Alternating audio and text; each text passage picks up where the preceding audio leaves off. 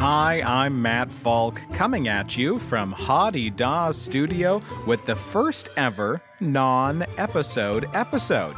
Just wanted to let you know officially that past, present, future season one is done and dusted. But don't worry, we will be back with season two soon. Season one is officially in the past. Now we must dwell on it indefinitely. Well, I I don't know about that, but I do want to thank everyone who listened to the first season, rated it, reviewed it, and shared it with your friends and family.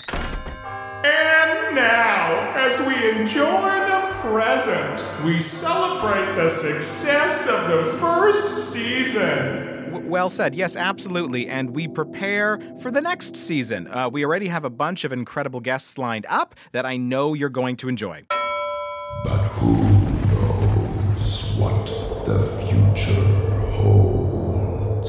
All right, that's true. But uh, what I do know is that this has been a ton of fun, and I look forward to seeing you all very soon in season two of Past, Present, Future.